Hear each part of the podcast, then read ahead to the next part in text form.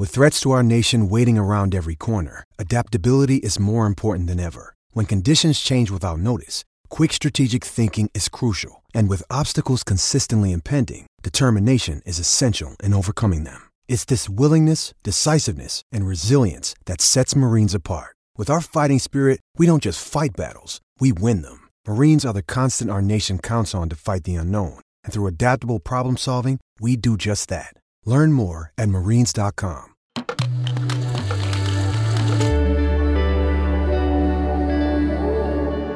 Cora.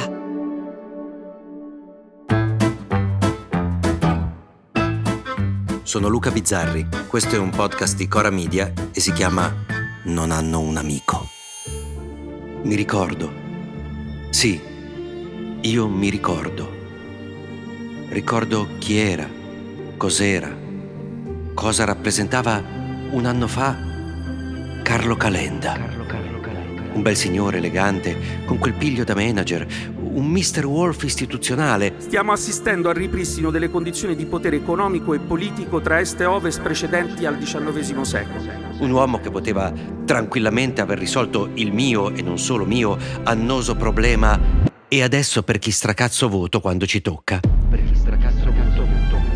Andava in tv il calendone e con tono pacato e professionale ci spiegava quel che sarebbe stato giusto. E non è solo il reddito di cittadinanza che è un'aberrazione dal punto di vista di valori.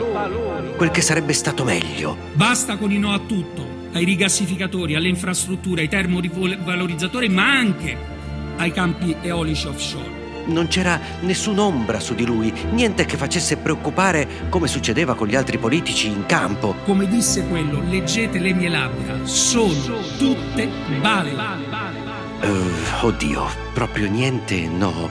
C'era un piccolissimo puntino, un puntino nero, un foruncolino, ed era il suo profilo Twitter. Era una cosa da niente, per carità, ma faceva un po' strano che un signore così ben strutturato si mettesse ogni tanto a disquisire di fascismo con Tetta Grossa 69 o a discutere di libertà di informazione con Vongola 76. Faceva un po' sorridere. Aveva un amico lui che ogni tanto glielo faceva notare. Ne state ascoltando adesso la voce, ma lui bonariamente passava oltre e noi pensavamo, ma sì, ma cosa vuoi che sia? Una piccola distrazione, un piccolo cedimento. Ma va tutto bene. Non me ne importa nulla. Intanto il 2022 andava avanti, arrivava la Pasqua, il nostro Carlo decideva di portare la famiglia in Grecia per le vacanze, un'idea meravigliosa.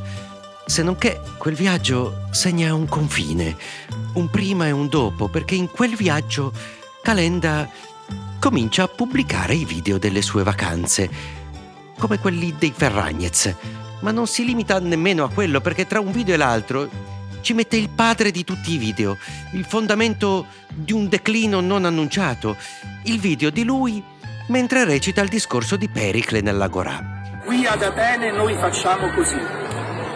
Qui il nostro governo favorisce i molti invece dei pochi. Ecco, questo video tra decenni andrà raccontato nelle scuole di comunicazione perché per la prima volta Calenda ci fa vedere qualcosa che non avevamo mai visto, qualcosa che ha un nome ma non una rappresentazione plastica.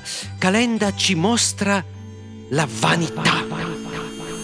Non c'è Pericle in quel video, non c'è il messaggio, c'è solo uno show nel senso letterale, un mostrarsi che da quel momento in poi non si sa come prende il sopravvento nella sua testa. Anche perché subito dopo incomincia la campagna elettorale e Calenda mette in scena il suo gemello. Ci sono due Calenda, uno che va in tv e spiega le cose con autorevolezza. Signori, quello della sanità è il problema numero uno di questo paese, perché il welfare si fonda sulla sanità. E poi un bimbo minchia che sta tutto il giorno su Twitter a discutere con chiunque della qualunque e a fare le gare di misurazione pisello con qualsiasi avversario politico. Querelami Salvini, querelami. E quando sembra che forse questo declino comunicativo si possa essere fermato, quando nasce la speranza che ci sia stato il ravvedimento di uno che in sei mesi è passato da professore alla cattedra ad asino casinista dell'ultimo banco, in quel momento Calenda cade anche lui nella voragine del ridicolo e come Salvini, Berlusconi e Di Maio apre anche lui un nuovo profilo mm, su TikTok e comincia nel modo più imbarazzante dicendo di non saper ballare. Uno, io non so ballare, sembro un, un orso ubriaco. Come se su TikTok ci fossero solo dei balletti. E, e continuando poi con una produzione febbrile di contenuti su Instagram e TikTok, mentre continua le discussioni su Twitter e su Instagram pubblica più storie della Ferragni, e, e mentre su TikTok arriva anche il momento cultura, che comincia con il classico Mi avete chiesto cosa sto leggendo? Allora, mi avete chiesto cosa sto leggendo. Ma chi stracazzo te l'ha chiesto? Poi ci racconta che sta andando in tour come i Maneskin, ma parlando col tono di uno che si rivolge a dei bambini di 4 anni. Allora, in partenza, dopo Ravenna, Bologna, Poi dice che Bella Ciao la può cantare solo lui. Noi siamo intitolati a cantare Bella Ciao. Porcacissimo giù, giù. E la canta, ma sbagliando tutto. Ciao, ciao, ciao, questo è il fiore del partigiano morto per la libertà. E continua coi libri e ci consiglia i libri su Churchill e su Giulio Cesare fino al capolavoro natalizio. Calenda va su TikTok e ci consiglia un bel libro da regalare a Natale. Il suo. Allora, reading list. Questa volta siamo sotto Natale e ripropongo il mio libro. La marchetta. Ma io ogni volta che vedo questa cosa mi faccio sempre la stessa domanda. O Calenda paga delle persone che gli curano la comunicazione e fa esattamente il contrario di quello che gli dicono di fare? O Calenda paga delle persone che gli curano la comunicazione che lo odiano, gli vogliono male? O più probabilmente Calenda paga delle persone che gli curano la comunicazione ma che hanno fatto un sacco di assenze quando la studiavano? 2023, ora tu sei arrivato. È tempo di buoni propositi, io ne ho soltanto uno. Restituiscici Calenda. Rompigli il telefonino, cancellagli tutti i social, lui starà male. Ma sarà per il suo bene. A domani. Se volete commentare, se avete idee o suggerimenti per nuove chat di WhatsApp o testimonianze di nuove chat di WhatsApp, potete scriverci a nonanunamico@gmail.com o nonanunamico@coramedia.com. Anche per gli insulti, prendiamo anche quelli. Non hanno un amico è un podcast di Cora Media scritto da Luca Bizzarri con Ugo Ripamonti.